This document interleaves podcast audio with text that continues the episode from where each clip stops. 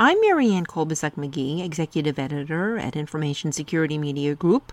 And today I'm speaking with Michael Berry, CISO of Kettering Health Network, which includes nine hospitals and over 120 outpatient facilities serving Southwest Ohio. Michael will be speaking to us about steps that his organization is taking to protect its 17,000 endpoints and servers against ransomware, other malware attacks, and other cyber threats. So, Michael, for starters, please describe the top security challenges that you're facing, especially in terms of ransomware, phishing, and other related attacks that we see so much of in the healthcare sector. Well, our number one threat, of course, is going to be phishing. It's the easiest way to get into a network currently.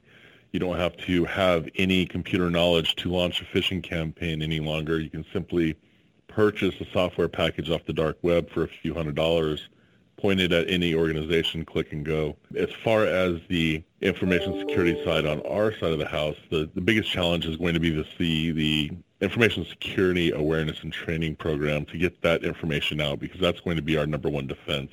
As you stated, phishing is a very large attack vector that we have to face. As a CISO for an organization like this, it's my responsibility to keep all users and endpoints safe while the bad actors, their goal is just to find one hole in our defense.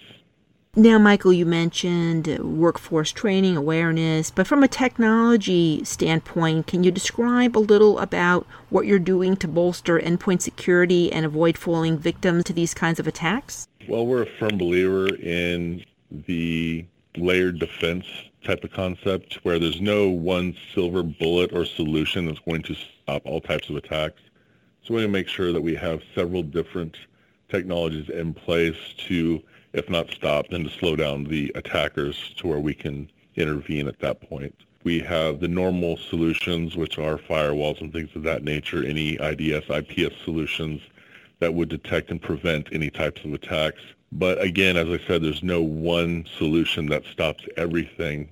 So we were looking further into solutions that would help us and kind of be of a safety net when things did get through. And that brought us to the Nyotron's Paranoid solution. And so, Michael, can you tell us a little bit about how that solution falls into your endpoint security strategy and what else you're doing? So, Nyotron's Paranoid solution is endpoint protection solution that takes what we've thought about endpoint protection and completely reverses it.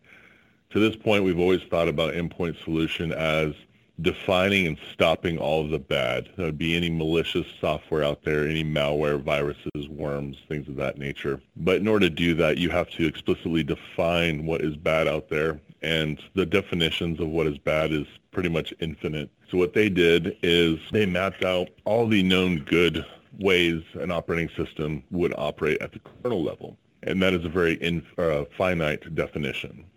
So rather than trying to figure out all the known bad, they mapped out the known good and they block or ignore everything else. So how is that working out and how does it kind of fit into the bigger picture there? So this solution piqued our interest because of the fact that it would allow us to even have an infected device and allow us to install the software and it would prevent all the nefarious actions after the fact. What we were concerned with was other technologies that you would install that would quote unquote whitelist processes were using machine learning or AI to map out these what they would call known good processes. Unfortunately, what was happening was if you took a machine that was already infected and installed the software on this, it may take something that was a bad process and map it out as something it thought was appropriate. So the Paranoid product already has everything mapped out where you could install it on a already infected device. It would recognize that as something that is not performing correctly and block that activity. We decided to go forward with this and tested it during a proof of concept that we have. We were testing it on a group of devices. In that meantime, we had another device not part of the trial that was infected with the virus. We took that virus and in a lab environment applied it to a machine that had the Paranoid product installed. While the intent of Paranoid is not to prevent the installation of the malware, it prevents all activities that are performed after that fact. So this virus in question was actually reaching out to a command and control server and attempting to download ransomware. So we proved the point that it would not allow the connection to the command and control server because it was doing it in a non-standard fashion, as well as we took the next step of actually infecting a lab environment device with ransomware. While it did not stop the ransomware installation, it prevented all activities that would happen thereafter, including any potential encryption of files, shares, or drives. So, Michael, in terms of ransomware attacks, has your organization previously fallen victim to any of these sorts of attacks? And if so, what was the impact? How did you remediate it? Or were you able to prevent this from happening even prior to the new tactics that you've been using in the new products? We've seen traffic that could potentially have turned into ransomware. However, with the, our layered defense approach, we have not fallen victim to anything of that nature. So, Michael, what about protecting medical devices, including those running legacy operating systems and other outdated software? How are you addressing those issues? So, medical devices are always going to be a challenge because of the nature of the certification that they have to go through in order to be present in a network. Ideally, they're going to run a software that would be supported like controls similar to Nyotron's Paranoid, which does support Windows OSs, including legacy ones. So currently in our environment, we are evaluating all the medical devices that Paranoid could be installed on, and we are going to place it on those devices in as an extra layer of protection. Those who cannot have any protective layers placed on them, we are going to quarantine to their own networks and allow only traffic to and from the appropriate devices.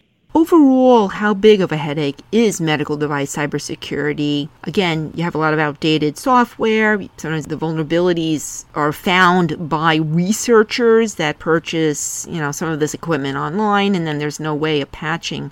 How do you deal with that? Well, as you said, it's a very large headache. It is a very large concern for us.